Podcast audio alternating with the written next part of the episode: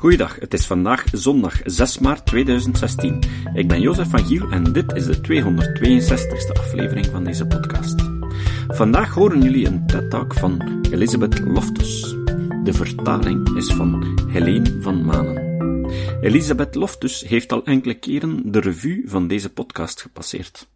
Onder andere in de aflevering 30 over verdringing. Zij is pionier in het onderzoeken van valse herinneringen. Ik wil je vertellen over een rechtszaak waar ik aan gewerkt heb. Het ging over een man, Steve Titus, die manager was in een restaurant. Hij was 31, woonde in Seattle, Washington, in de VS. Hij was verloofd met Gretchen en zou graag trouwen, want zij was de liefde van zijn leven. Op een avond gingen ze uit voor een romantisch etentje.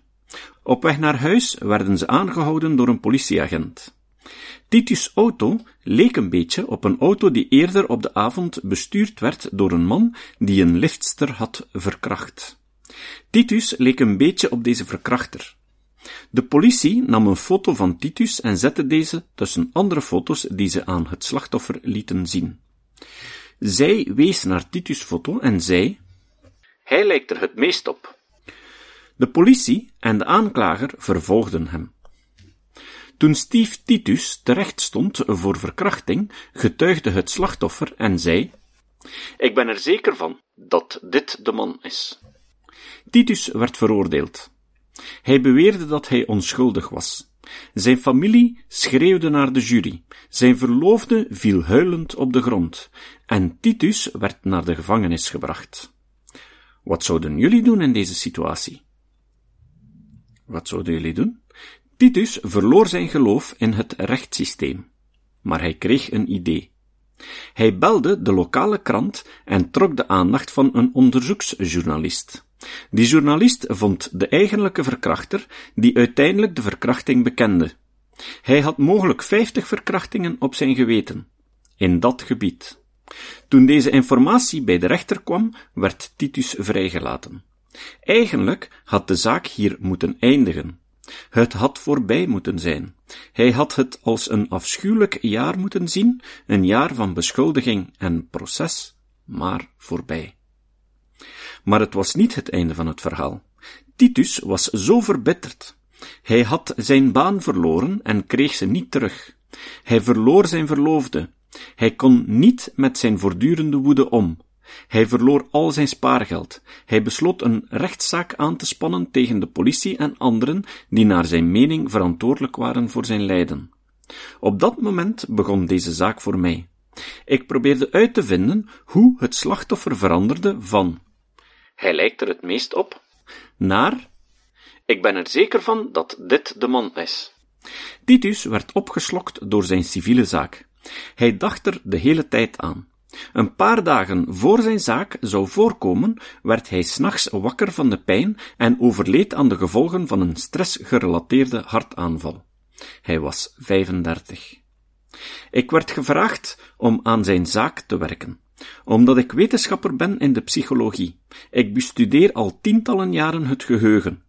Als ik iemand in het vliegtuig ontmoet, dit was op weg naar Schotland, als ik iemand in het vliegtuig ontmoet en we spreken over ons werk, dan zeg ik, ik bestudeer het geheugen. Dan vertellen mensen me meestal dat ze moeilijk namen onthouden, of dat ze een familielid met dementie hebben, of een ander geheugenprobleem. En dan moet ik zeggen dat ik niet bestudeer wat mensen vergeten, maar het tegenovergestelde. Dat ze zich dingen herinneren die niet gebeurd zijn of die anders zijn dan wat er werkelijk gebeurd is. Ik bestudeer valse herinneringen. Jammer genoeg is Steve Titus niet de enige die veroordeeld is op basis van een valse herinnering. In een onderzoek in de Verenigde Staten zijn gegevens verzameld over 300 onschuldige mensen, die veroordeeld zijn voor misdaden die ze niet begingen. Ze hebben 10 20, 30 jaar vastgezeten en nu heeft DNA-onderzoek bewezen dat ze inderdaad onschuldig zijn. Toen deze zaken geanalyseerd werden, bleek driekwart veroorzaakt te zijn door onjuiste herinneringen van ooggetuigen. Waarom? Net als de juryleden die deze onschuldige mensen hebben veroordeeld, net als de juryleden die Titus hebben veroordeeld, geloven veel mensen dat het geheugen werkt zoals een opnameapparaat. Je neemt gewoon de informatie op en dan roep je het op en speel je het af als je een vraag wil beantwoorden of een plaatje wil benoemen. Decennia van psychologisch onderzoek heeft echter bewezen dat dit niet waar is.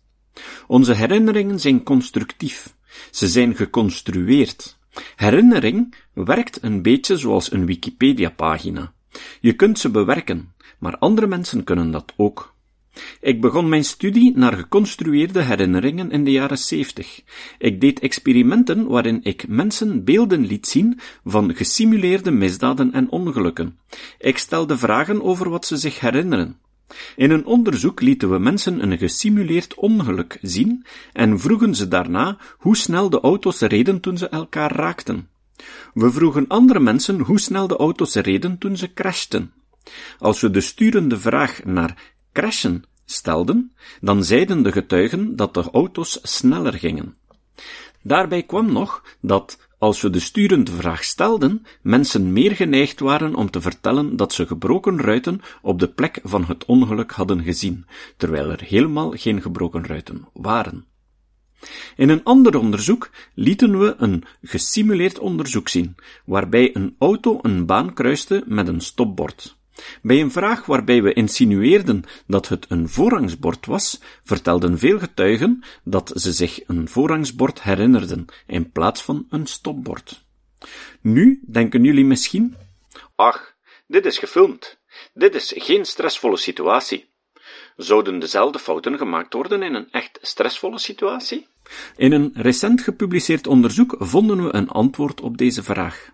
In dat onderzoek brachten we mensen in een erg stressvolle situatie. De proefpersonen waren Amerikaanse militairen, die aan een afschuwwekkende training meededen om ze te leren hoe het zou zijn om krijgsgevangen gemaakt te worden. Als onderdeel van deze training werden de soldaten een half uur lang op een agressieve, vijandige en gewelddadige manier ondervraagd.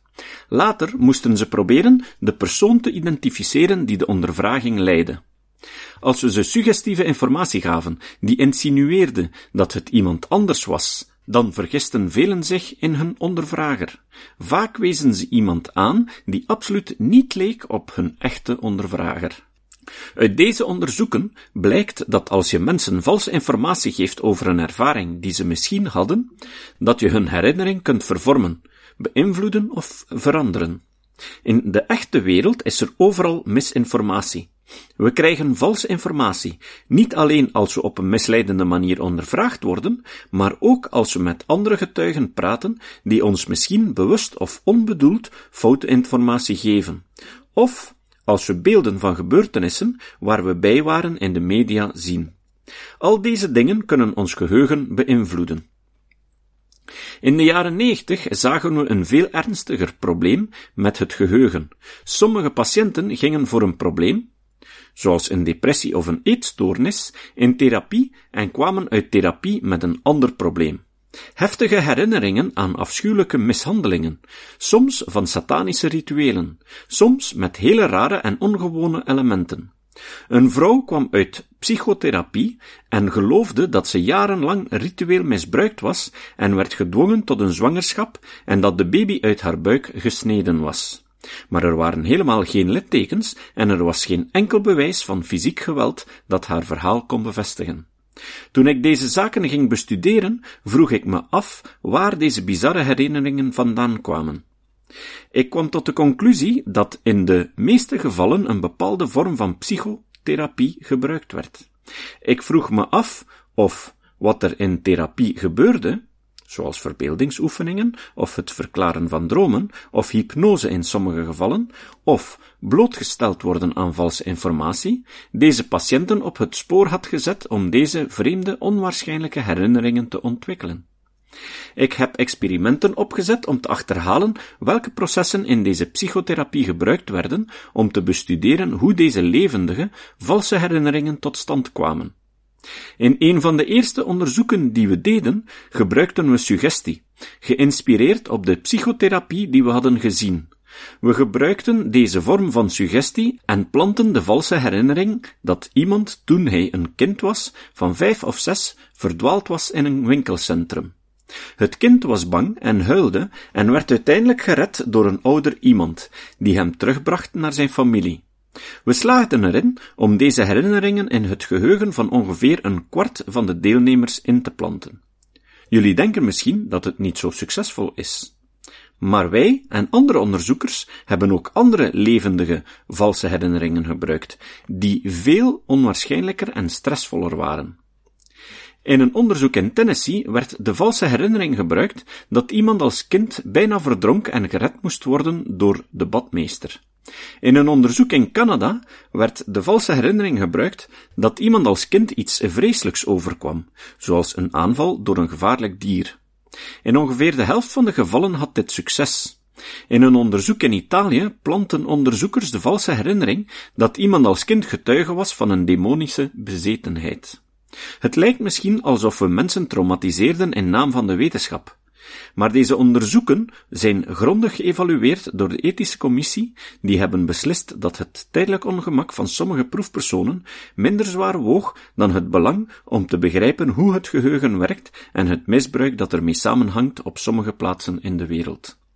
Tot mijn verrassing creëerde ik problemen voor mezelf toen ik erover publiceerde en me uitsprak tegen deze vorm van psychotherapie.